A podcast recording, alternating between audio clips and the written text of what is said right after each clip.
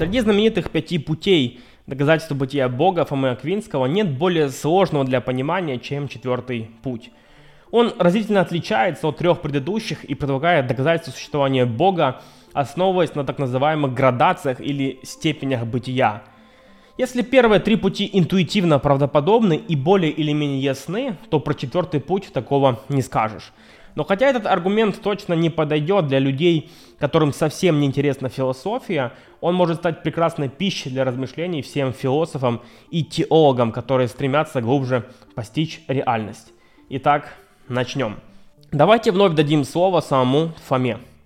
Четвертый путь исходит из неравенства степеней совершенства, обнаруживаемых в вещах. В самом деле мы видим, что есть вещи более, а есть и менее благие, истинные, достойные и тому подобное. Но более или менее говорится о вещах в той или иной мере приближенных к некоему своему пределу. Так более горячей называют вещь, более приближенную к самому горячему. Поэтому необходимо есть нечто абсолютно истинное, наилучшее и достойнейшее, и, следовательно, обладающее наипревосходнейшим бытием, ибо, как сказано в 11 книге метафизики, что превосходнее по истине, превосходнее и по бытию, но обладающее неким свойством в наибольшей мере есть причина этого свойства во всех. Э, так, огонь – предел теплоты, причина горячего в вещах. Таким образом, необходимо должна быть некая сущность, являющаяся для всего сущего причиной его бытия, блага и прочих совершенств, и ее-то мы и называем Богом. Вот более формальное изложение аргумента Фомы. Некая сущность, являющаяся для всего сущего причиной его бытия, блага и прочих совершенств, это то, что мы называем Богом. Но некое существо является для всего сущего причиной его бытия, блага и прочих совершенств. Следовательно, некое существо это то, что мы называем Богом. Как я уже отметил, из всех пяти путей четвертый считается наиболее трудным для понимания, не говоря уже о возможности принятия этого аргумента. Многие находят его странным, сложным или даже вовсе неверным. Хотя, разумеется, его сложно совместить со многими современными философскими представлениями, тем не менее, он может быть вполне обоснован в системе метафизических взглядов святого Фомы. Поэтому для его правильного понимания важно также держать в уме, какой метафизики придерживался ее автор. Например, люди, немного знакомые с философией, при прочтении этого аргумента, скорее всего, сразу же подумали бы о платонизме и о том, что этот аргумент имеет смысл, если человек принимает платоновскую теорию форм. Согласно Платону, обычные объекты нашего опыта можно понять только с точки зрения их сходства с идеальными архетипами. Объекты нашего опыта просто причастны к этим идеальным формам, но сами они всего лишь несовершенные копии. В качестве простого примера рассмотрим несколько треугольников – Некоторые нарисованы мелом на, на доске, некоторые нарисованы на песке, некоторые нарисованы на бумаге карандашом, а другие чернилами разных цветов. Итак, сущность или природа треугольника такова. Это замкнутая плоская фигура с тремя прямыми сторонами. И именно на основании понимания этой природы мы и судим о конкретных треугольниках в нашем опыте. Обратите внимание, что в нашем примере каждый из треугольников будет обладать определенными особенностями, которые не имеют ничего общего с самой природой треугольника. Так, некоторые из них могут быть красными, некоторые сделаны из песка и так далее. Более того, ни один из нарисованных треугольников нельзя назвать идеальным. Где-то его линии будут плохо прочерчены, где-то углы не совсем закрытыми и так далее. Итак, Платон рассуждал, материальные выражения треугольника не являются необходимой частью природы самого треугольника. И при этом мы знаем, что природа треугольника остается истинной, даже если мы не выразим ее на материальных носителях. Таким образом, сущность или архетип треугольника, на основании которого мы судим о более совершенном или менее совершенном треугольнике, не может быть материальной. Но по мнению Платона, это и не может быть просто изобретением нашего разума, ведь природа треугольника не могла бы быть иной. Мы не могли бы придумать другой треугольник, при этом не превратив его в другую фигуру.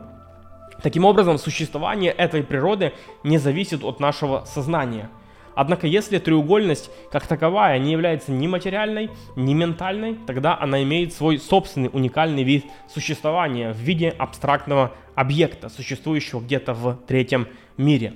И то, что верно в отношении треугольников, с точки зрения Платона, верно и в отношении более или менее всего остального. Кругов, квадратов и других геометрических фигур. Людей, собак, кошек и других живых существ. Столов, стульев, камней, деревьев и других физических объектов справедливости, добра, красоты, благочестия и других категорий и так далее. Когда мы постигаем сущность любого из объектов, мы постигаем нечто универсальное, а не частное, поскольку это то, в силу чего различные отдельные вещи считаются экземплярами одного и того же типа. Мы постигаем совершенное, а не несовершенное, поскольку на основании этого мы судим о чем-то как о более или менее совершенном. Мы постигаем вечное или неизменное, поскольку истины, которые мы знаем об этих сущностях, являются необходимыми истинами. По этим причинам мы также знаем нечто более реальное, чем отдельные объекты, которые мы видим, поскольку последние имеют свою реальность только в той мере, в какой они напоминают первые объекты или похожи на них, на эти формы. В общем, мы знаем то, что Платон и называл формой. Зная теорию форм Платона, легко понять, почему многим читателям четвертый путь напоминает платонизм. Поэтому может показаться, что суть аргумента заключается в том, что мы можем понять более или менее благие, истинные и благородные вещи нашего опыта, только ссылаясь на что-то вроде божественного платоновского архетипа добра, истины и достоинства. Возможно, речь идет о формальной причинности. Природа объектов нашего мира должна иметь свое объяснение в архетипах Платона.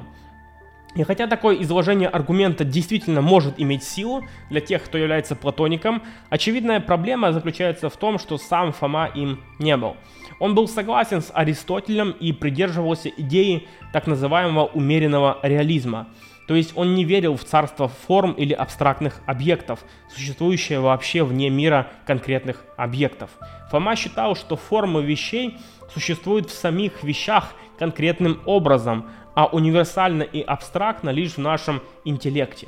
Более того, платоническое прочтение поднимает и другую проблему. Почему мы должны считать, что истина, благость, благородность и множество других черт указывают на одного Бога, а не на множество разных богов или форм? Да и вообще, все ли объекты нашего мира указывают на Бога? Многие современные философы в принципе отвергают идею градации бытия. Если древние люди могли считать, что, например, камень существует в меньшей степени, чем, скажем, слон, то современные мыслители просто э, утверждают, что нечто либо существует, либо нет. Нет какой-то золотой середины или градации.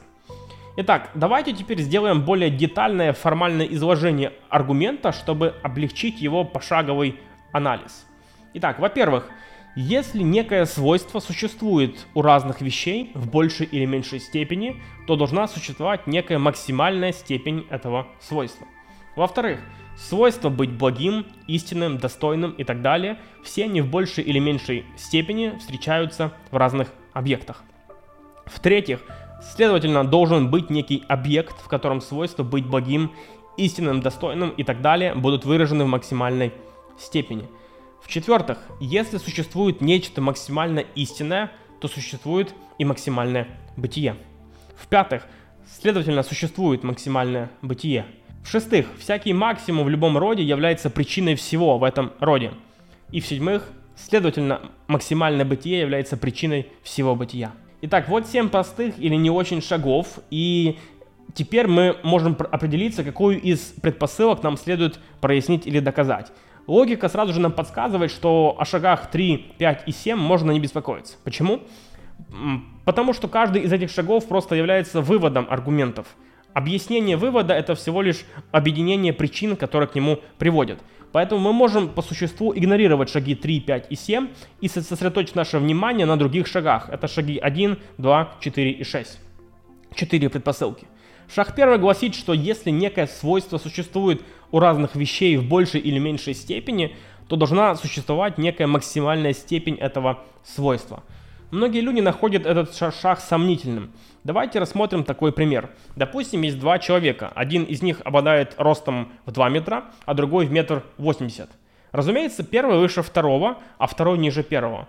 Но из этого ведь никак не следует, что существует некая самая высокая вещь, которая делает первого высоким, или некая самая низкая вещь, которая делает низким второго. Таким является наиболее очевидное возражение против этого шага. Самый известный атеист Ричард Докинс в своей книге «Бог как иллюзия» возражает против этого аргумента в таком саркастическом ключе. Это называется доказательством? Почему бы тогда не сказать, что все люди пахнут с разной силой, но сравнить степень источаемого ими аромата можно только по отношению к совершенному образцу, обладающему абсолютной пахучестью. Поэтому должен существовать несравненный, превосходящий все известное вонючка, и мы называем его Богом. Приглашаю вас заменить мое сравнение на любое другое и получить не менее бессмысленное заключение. Однако проблема этого возражения состоит в том, что оно снова же предполагает некий платонизм, который сам Фома не предполагал. Если есть два человека в комнате и первый выше второго, то мы справедливо делаем вывод, что в комнате есть самый высокий человек. Если в комнату зайдет третий человек, который будет ростом 2,10 метра, тогда он станет самым высоким человеком в комнате. С этой точки зрения первый шаг представляется очевидно верным, поскольку он говорит лишь о том, что когда у нас есть группа вещей, которые мы сравниваем а, по определенному качеству, среди них всегда будет нечто, что обладает этим свойством в наибольшей степени. То же самое можно было сказать и о степенях аромата. Возражение предполагает, что максимум, о котором идет речь, это абсолютный максимум. Это, разумеется, вывод аргумента, к которому движется святой Фома, однако шаг сам по себе не говорит об этом. Нет, речь идет лишь о том, что когда мы говорим, что некоторые вещи более или менее относительно определенного свойства, тогда должен существовать некий максимум этого свойства, который позволяет нам измерить разницу в степени. Даже если этот максимум может измениться, это не умаляет того факта, что при сравнении должен быть некий максимум. В этом смысле шаг первый не вызывает вопросов. Более того, как отмечает ряд исследователей, этот аргумент не предполагает, что все вокруг существует в неких степенях например, запахи, как говорит Докинс, а, и должно быть сведено к единому максимуму. Вовсе нет. Он говорит о так называемых трансценденталиях, то есть о тех реалиях, которые являются общими для всех в мире, и они не ограничиваются какой-то конкретной категорией или индивидуальными предпочтениями. Например, истину нельзя свести просто к субъективному желанию. Поэтому речь идет о том, что мы можем проследить степени у трансценденталей, которые указывают на существование некоего максимума. Шаг 2 говорит следующее. Свойства быть благим, истинным, достойным и так далее, все они в большей или меньшей степени встречаются в разных объектах. Святой Фома считает этот шаг интуитивно верным, поэтому не представляет никаких дополнительных аргументов в его пользу. И мы можем понять почему. Ведь мы все постоянно выражаем сравнительные утверждения, говоря а, о том, что нечто лучше, нечто добрее, нечто правдивее и так далее. Например, известная цитата Иисуса гласит, что блажение давать, нежели принимать, подразумевая, что в акте отдачи другому больше добра, чем в акте получения. Мы также говорим, что некоторые поступки более достойны или благородны, чем другие. Например, когда Алладин, будучи сам бедняком, делится своей едой с другими бедными детьми, мы понимаем, что он поступил более благородно, чем если бы он оставил еду себе. И таким же образом некоторые вещи более правдивы или истинны, чем другие. Например, хотя это правда, что католические священники не женаты, более истинным будет утверждение, что они дают обет целомудрия, посвятив свою жизнь служению Евангелию. Поэтому этот шаг также представляется интуитивно правдоподобным. Однако не все философы с ним согласятся, ведь в философии существует важный принцип, который гласит, что нечто является либо истинным, либо ложным, а между истиной и ложью не существует золотой середины. Это так называемый принцип исключенного третьего. Очевидно, что не может быть полуистины или полулжи. И разумеется, Фома Аквинский согласился бы с этим – Тогда каким же образом возможна большая или меньшая степень истины, благости и достоинства? Дело в том, что принцип исключенного третьего применим только к отдельным утверждениям, а, а не к всеобщим обобщениям. Отдельные конкретные утверждения и убеждения либо истинны, либо ложны. И точка. В таких случаях нет золотой середины. Но два или более утверждений или убеждений могут быть более или менее истинными в сравнении друг с другом. Это верно относительно ряда случаев. Иногда одно утверждение более истинно, чем другое, потому что оно описывает больше фактов о реальности, чем другое утверждение. Например, возьмем эти три правдивых утверждения. А. Земля не является центром Вселенной. Б. Солнце – это центр Солнечной системы. В. Согласно стандартной модели физики, у Вселенной нет центра. Все, все три утверждения верны, но второе более верно, чем первое, поскольку второе говорит нам нечто положительное, тогда как первое дает нам только отрицательное утверждение. Другими словами, второе более истинно, поскольку оно более информативно.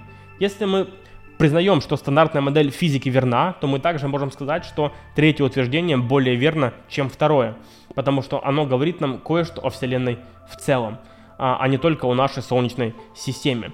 Другой вариант, по которому одно утверждение или факт может быть более истинным, чем другой, касается того, как мы получаем конкретное знание.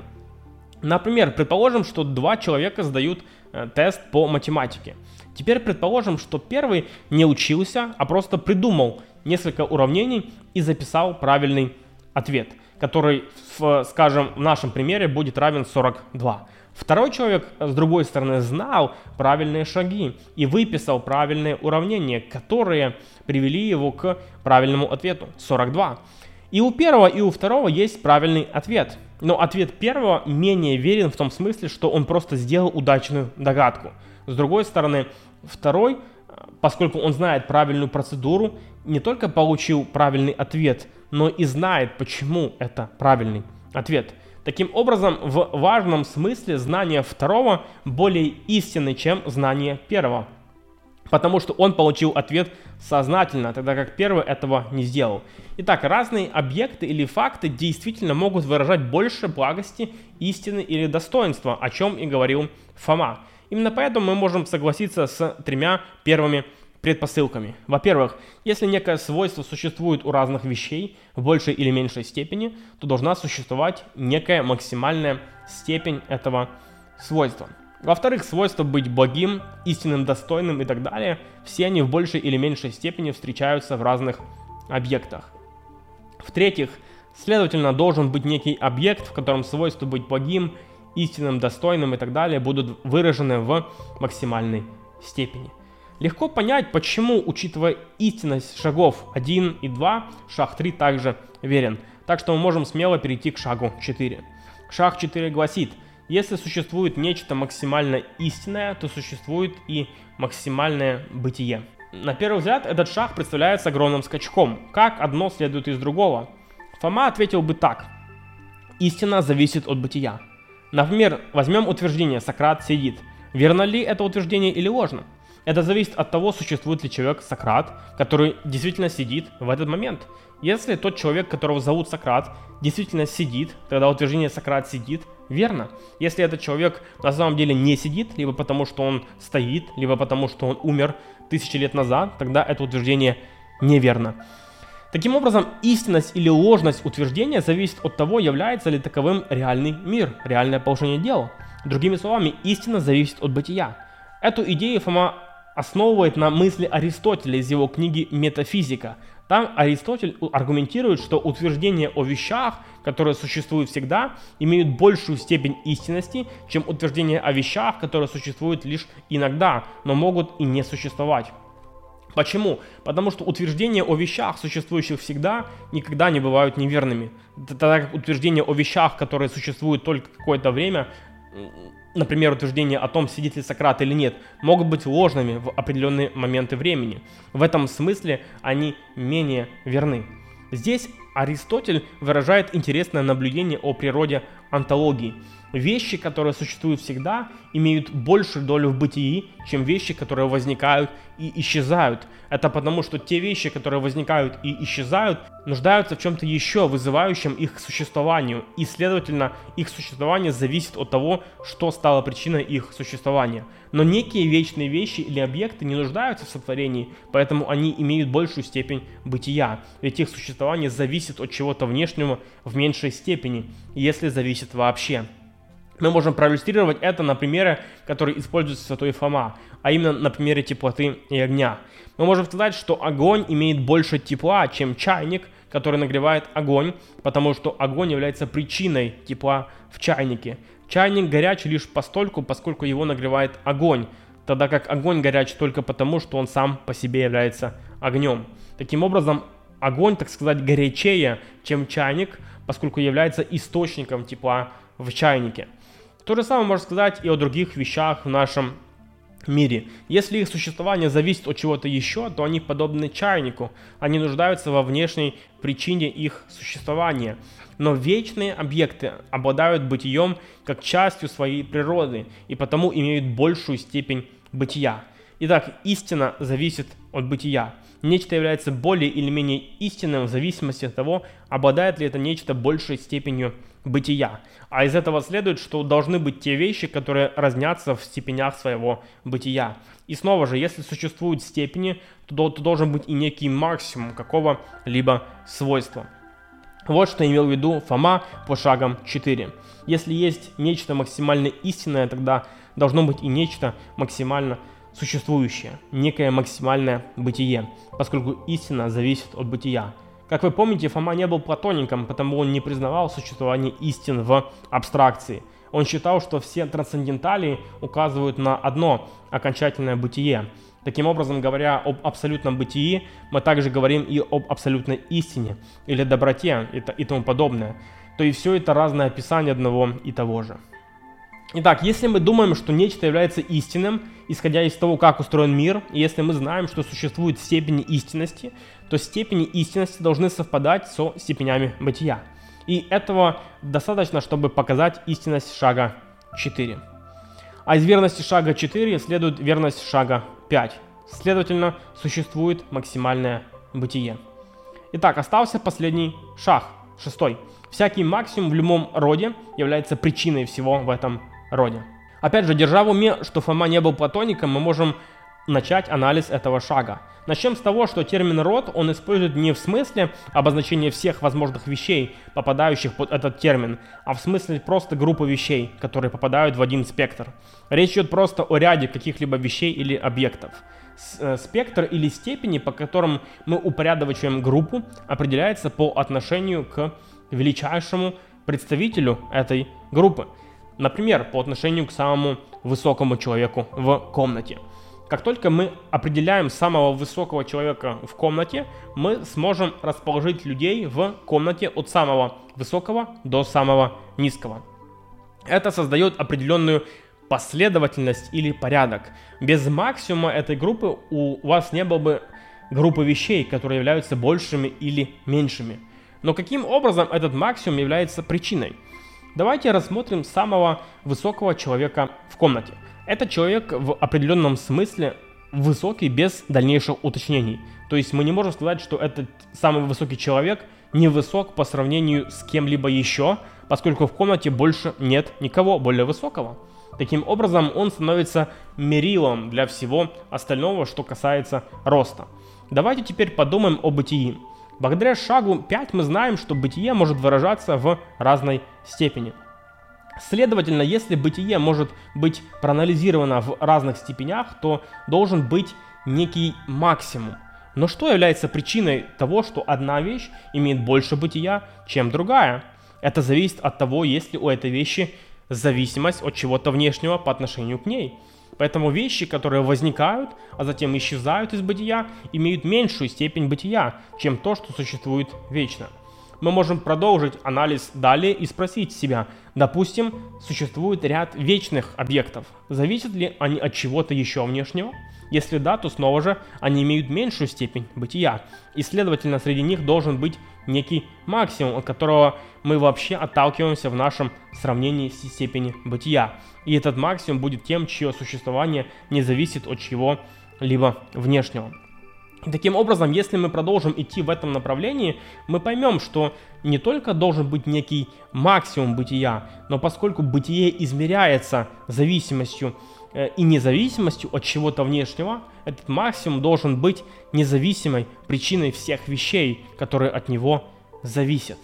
Следовательно, то, что имеет бытие, максимально является причиной степеней бытия в вещах, которые зависят от него. Этот вывод неизбежно следует из предыдущих шагов в наших рассуждениях. Если шаг 6 верен, то из него непосредственно следует шаг 7. Максимум является причиной рода, поскольку максимум говорит нам о существовании самих степеней бытия. Следовательно, должен быть некий максимальный элемент класса бытия. И затем Святой Фома говорит нам, что этот максимальный элемент и есть то, что люди называют Богом. Что же тогда нам дает этот аргумент? Говорит ли он нам о том, что этот Бог является справедливым, единым, всемогущим и любящим иудео-христианским Богом? Нет. Он говорит нам о том, что существует некий Бог, высшее бытие, ставшее причиной существования всего во Вселенной. В дальнейшем Фома приведет доказательства в пользу христианского Бога, однако это уже будут другие аргументы. Но четвертый путь лишь доказывает тот факт, что если мы принимаем идею степеней бытия, тогда должно существовать некое максимальное бытие, по которому мы измеряем все вещи в различных степенях. И такое бытие мы и называем Богом. По сути, как и в космологических аргументах в трех предыдущих путях, Фома задается вопросом о причинах определенных реалий, которые мы наблюдаем ежедневно. Мы наблюдаем движение, откуда же оно взялось. Мы наблюдаем действующие причины, так почему они действуют? Мы наблюдаем существование контингентных объектов, почему они существуют. И мы наблюдаем степени благости, истинности и достоинства, а значит и степени бытия. Но откуда исходит этот стандарт для измерения степеней? И на все эти вопросы Фома Аквинский находит один удовлетворительный ответ – Бог. В следующий раз мы поговорим о последнем доказательстве, о пятом пути Фомы Аквинского. Этот путь также часто искажается различными скептиками и не только, однако при правильном изложении он также представляется весьма интересным для размышлений. Но об этом поговорим в следующий раз. Друзья, надеюсь, вам понравилось это видео. Если вы хотите видеть больше подобных уроков, а также самим участвовать в выборе материалов для них, то вы можете стать нашими патронами на Патреоне, что открывает доступ ко многим интересным бонусам. И тем самым вы, вы поможете нашему служению существовать и дальше. Пусть Бог вас благословит.